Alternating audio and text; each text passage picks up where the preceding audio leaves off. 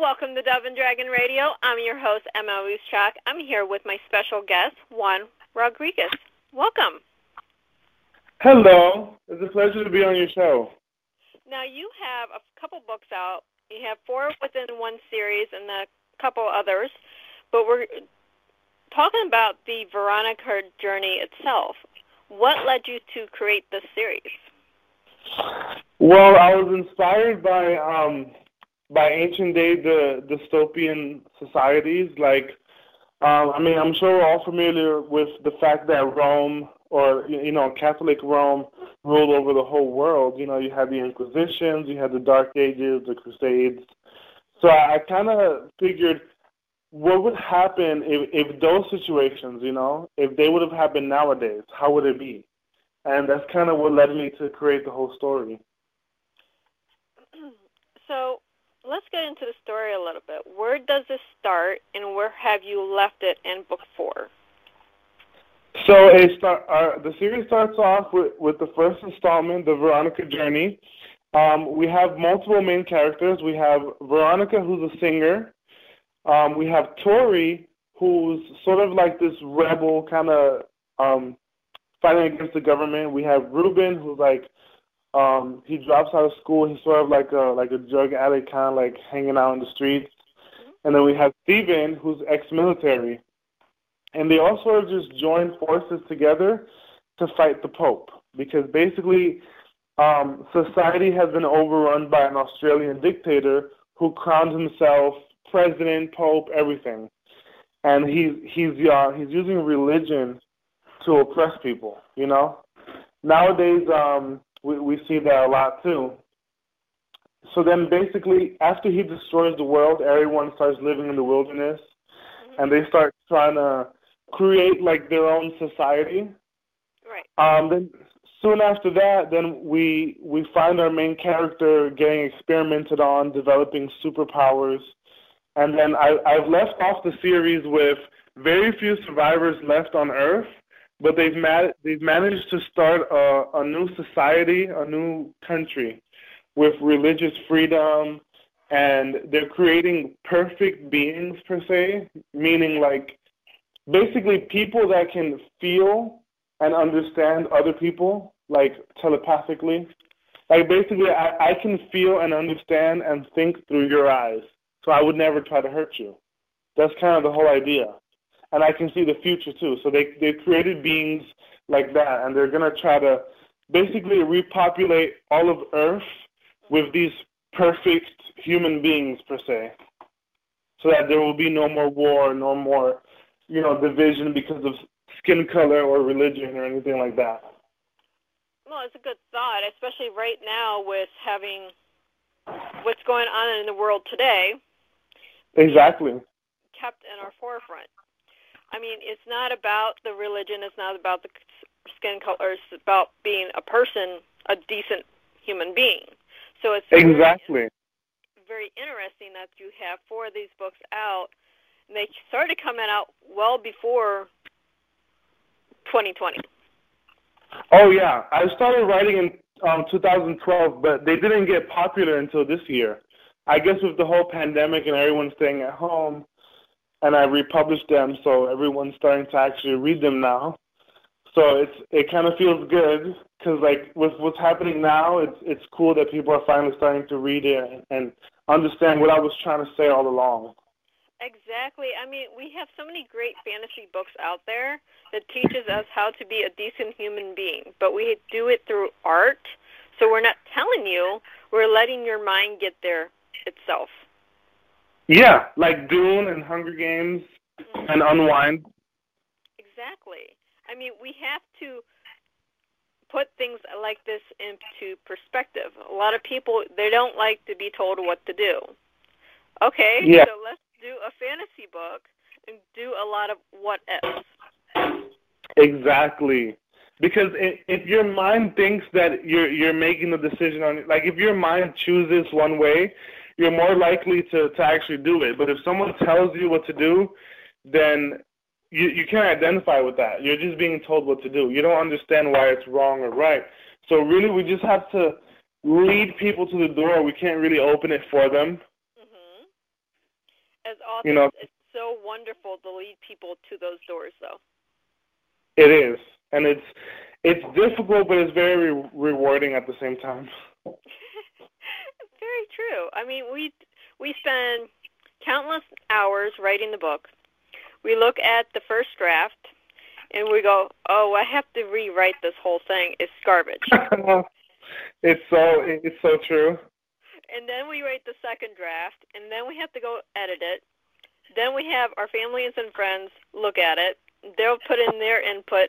Hey, you have a spill in the air here. This chapter just does not make sense. Yep, that's that's so true. But I've been through so much with these books. I'm still working on them too. Even even to this day, I'm still working on them. Twilight did the same thing. Twilight, even after the movies came out, they. they made newer versions of the books. You would think, you know, once the movie drops, that's it, it's official. But no, they, they still did re-edits. Yes. So you're never really done as an artist. No, you're not. I mean, you go back, how many versions of Harry Potter are there? Seriously. Probably so many. Yeah.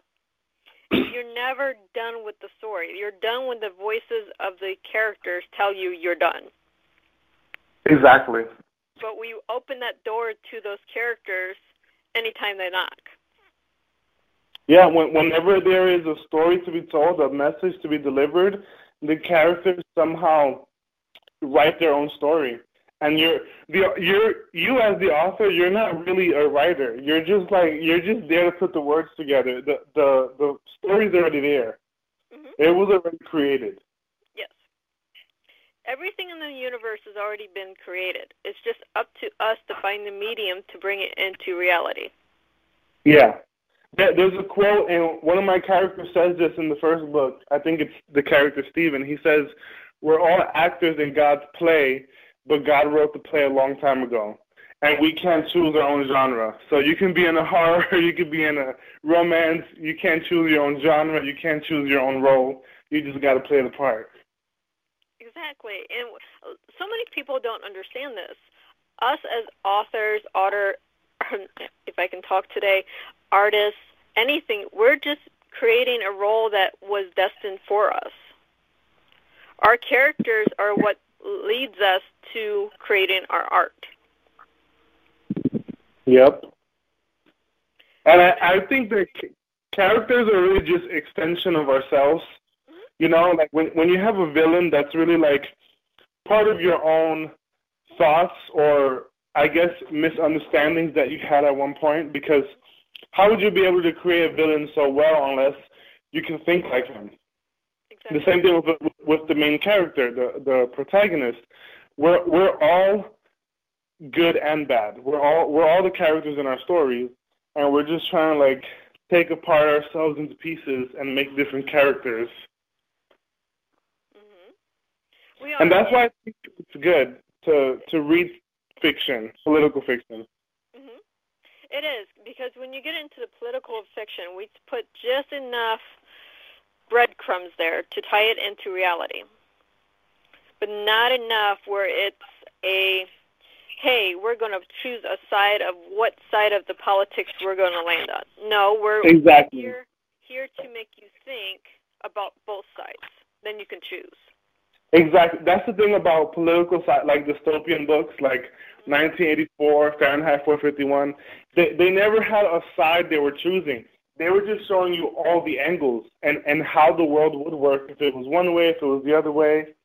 Um, Clockwork Orange did that too, and no one was ever really, you know, preaching one side. And that's why that's what I think is is better than than real politics in a way, because real politics you're just getting a one-sided story, and everything's being filtered so that the person seems right, whereas opposed to fiction, you get the whole spectrum. Yes, and there's so much going on right now that we're only seeing one side of the story. We're not getting the big picture, and I blame the media for this, because the media is the biggest fiction of them all right now. Yeah, they have, they have a, it's like a lawyer, like, you have to make your side look good so you can make your point.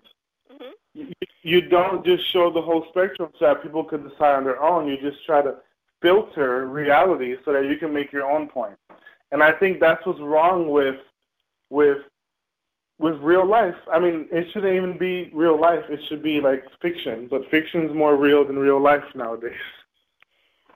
Isn't that strange how that happened? We went from real real life is stranger than fiction to real life is the things that fiction is being made into. Yeah, like the, I, I've seen fictional stories that are that are more unified that, than the America we live in. I mean, we got we got black people being killed for nothing. Mm-hmm. Like like the Elijah McClain, he was he was literally he had just finished playing violin for a whole bunch of cats. So he was going to the store to buy iced tea. This was a little kid, and he got murdered by the cops for no reason, and no one got in trouble. No one was held accountable. Nobody cares. Like that's something. That's something you would see in a Hunger Games movie, not in real life. Exactly, but at the same time, we also have these. What is it? Chicago. Not let this weekend, but a couple weeks ago, it was the bloodiest weekend in Chicago. Really? No one, yeah, there was twenty shootings, twenty people killed in Chicago. Not two weeks ago. There is nothing. This is not police on p- citizens. This is citizens on citizens, and there is nothing. That's just crazy. But we're seeing this stuff play out, and no one's, from what we see, no one's getting in trouble. No one's being arrested. No one is being held accountable. There was an infant that was killed in that weekend. There was a four four or five year old that was killed that weekend. These are kids. These are little little kids. And That's there's hard. no there's no outrage about it. It's just it's another day. Why are we accepting this? This is That's why right this is why authors such as me and Juan write the books we do, because there's no outrage where there should be. We're being outraged on what the media tells us there should be outrage on. But the things that the media is quiet on, there's no outrage. Man, oh man. I just know that um, if we don't if we don't change the course of of our like the direction we're heading in now, mm-hmm. we can see we can see repeats of like some of the most terrible things in history happened when everything was going fine, you know? And I, and I say fine very loosely, but, like, for example, uh, right before World War Two, everything was, you know, peace and safety. Everything was calm. You know, the Great Depression had just ended. Um, we were we were making, you know, we were building up the economy again. People were being promised peace, and people were being promised, you know, you know, like, union and whatever, and then all of a sudden, out of nowhere, we just see mass killings of Jews, and before you know it, a global war. Right. Because, yeah, because when we're safe and cozy, we don't want to do anything. But but that's when villains arise. That that's when dictators come, when everything's nice and calm, because you're not doing anything. Don't think that you're ever like. Don't think that you're ever in a good situation. You gotta be vigilant. See, I say this on my other radio shows, my political show, and on a news network. You have to go beyond what you see and research it. You can't just go on a gut reaction. You have to research and then actually do something. We have to be vigilant as a human society. We learn this in the Hunger Games. We have to be vig- vigilant. We see this in so many different books, but yet we don't listen to the message behind it. Yep. I mean, um, one of my favorite books of all time is actually um, nineteen eighty-four, and it was written in the forties, so they have to be very careful of how they worded things.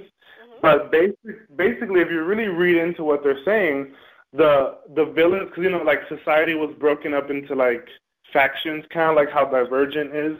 Mm-hmm.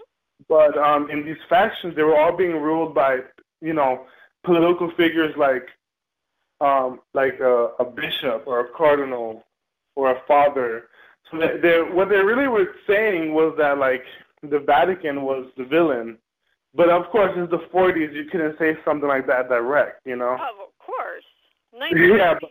You're not going to go and say the Vatican is wrong. Yeah, exactly. And that was actually one of Hitler's problems. Hitler knew that there was, um, that there was like, pedophilia going on in the Vatican, and that it was being covered up. Even back then, that was happening. And that was one of the things that actually had upset him, even though he himself was Catholic, too. So then, like, basically a, a lot of, um, and I, I'm not anti-Catholic in any way, but a lot of our a lot of our root problems can actually be traced to the Vatican. And this isn't necessarily a Catholic thing, it's, it's a Vatican thing.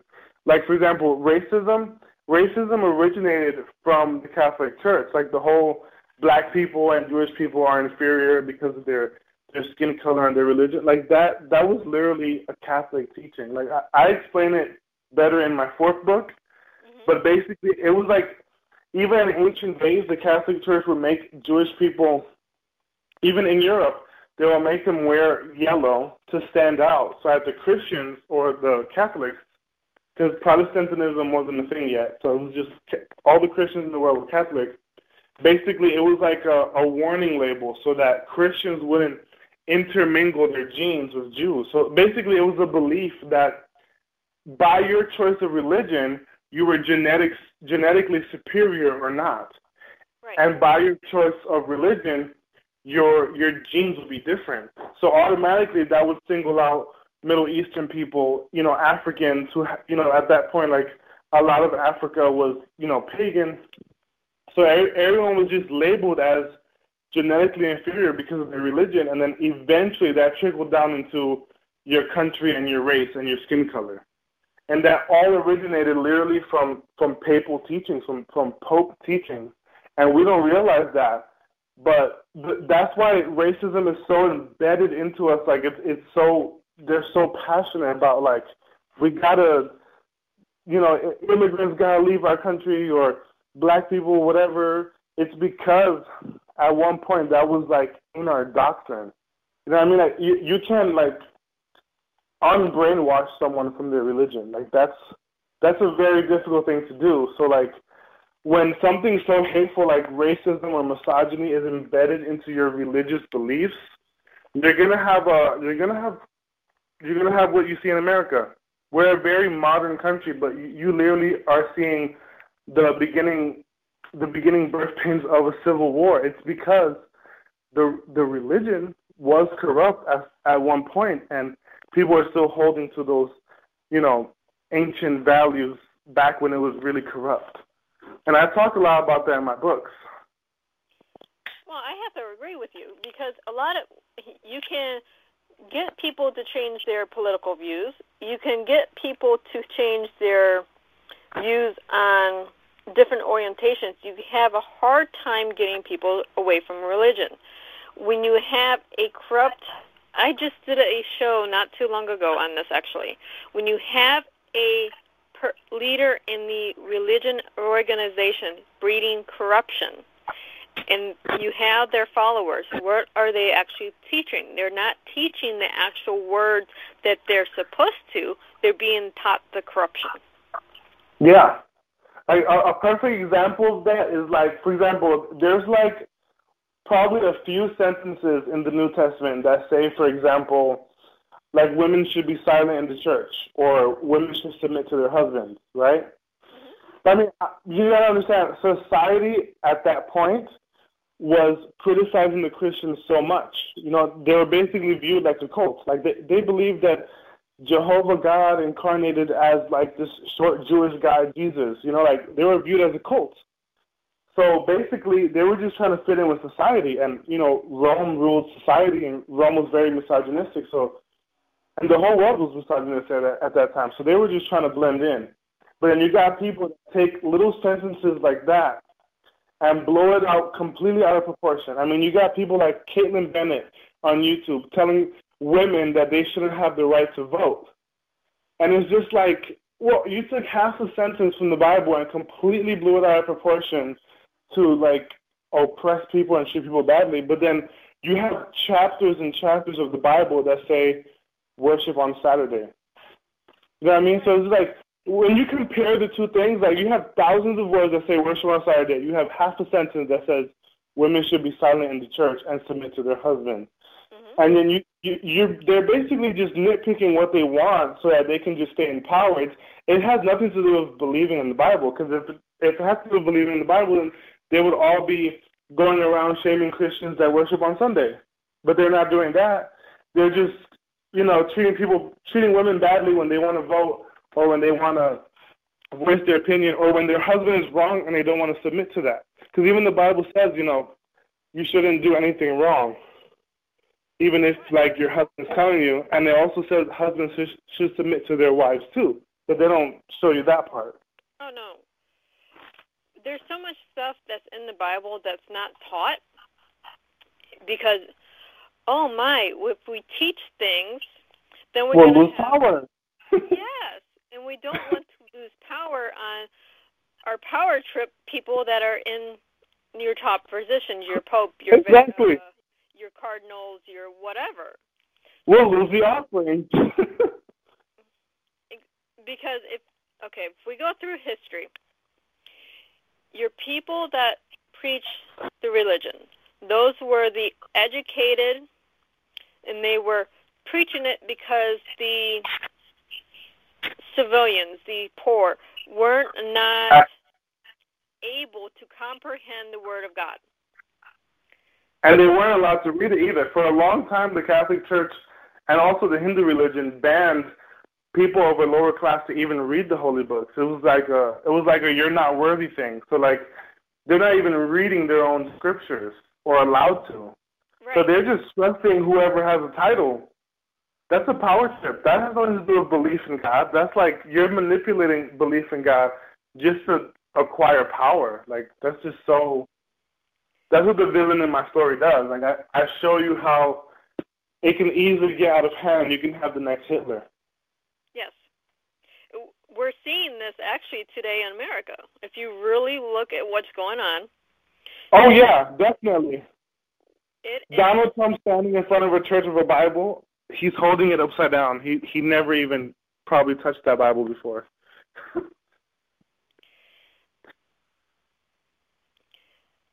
we But we're seeing this so much that um, in America, just in America alone, people don't want to give up power. This is why we have term limits on our president. Why do we not have term limits on our Congress and our Senate? That is our power right there. Yeah. You want something to get out of hand, you keep people in power for thirty years. Oh, yeah. It's I think Abraham Lincoln... Abraham Lincoln, sorry, not to cut you off, but Abraham Lincoln said, if you want to see um, a true man's, like, like, if you want human nature to really come out of someone and so you can see who they really are, give them power and money, yes. And then it'll come out. Yes. It, it is sad that we have gotten into a society where those with money and power are the most corrupt people on earth. But... on the flip side, it makes a great story to read. Yes, it does. and, it builds, and it builds good character. Mm-hmm. If, if if we, you know, like us at the bottom, mm-hmm. can mature and and really grow, then we can make the next generation better. And then they they they could be the ones in power. They could be the ones that make change. So just because change isn't happening right now, because at the end of the day, it's very few people that are corrupt. It's just that they have a lot of power. Yeah. That power won't last forever. That even that ideology won't last forever. You don't know if a if a son they'll have will view will view what they did differently. Like that that literally happened in ancient Rome. All their children disagree with the parents and they rebelled, and then you know Rome falls eventually. So I mean, all we gotta do is raise our children right. Create a better next generation, and then maybe the change can happen then. But if we just give up and we just start agreeing with, like, the evil people in power, we're not going to ever see change. No, we we won't. We're going to see a repeat of every historical event that we swore as a human race we would never repeat. But we need to grow. We need to teach the history properly, not the political history, but the actual history, and grow as a society, because that's the only way when people on the bottom can rise up to create a better future. Yep. But it was so great having you on the show. Where can our listeners find you and your books? Well, you can definitely look me up on Amazon dot com. My the Veronica Journey series is on there. I got the, the first Veronica Journey, The Arcanist Door, which is Veronica Journey two, The City of Refuge, which is Part three, and The Tree of Life, the newest installment, which is Veronica Journey four. And um, you can also hit me up at my email, the veronica journey at gmail dot com, if you have any questions. Or sometimes I give out free digital copies of the first two books, so you might catch me in a good mood. And um, you, you can always go to YouTube and type in U C C SPACE, and you can always watch um, my my my friends' church videos and stuff like that. They do lots of like um like stuff on the Bible and stuff like that, mm-hmm. and it teaches you a lot of stuff that you actually would, won't hear from mainstream Christianity. That's U C C SPACE, like the word space, and then you can look up videos on YouTube and stuff. Awesome. Well, again, thank you so much for being on the show, and I look forward to hearing more about your Veronica series. Thank you so much. It was a pleasure to be on your show. And have a wonderful day and happy reading. You too.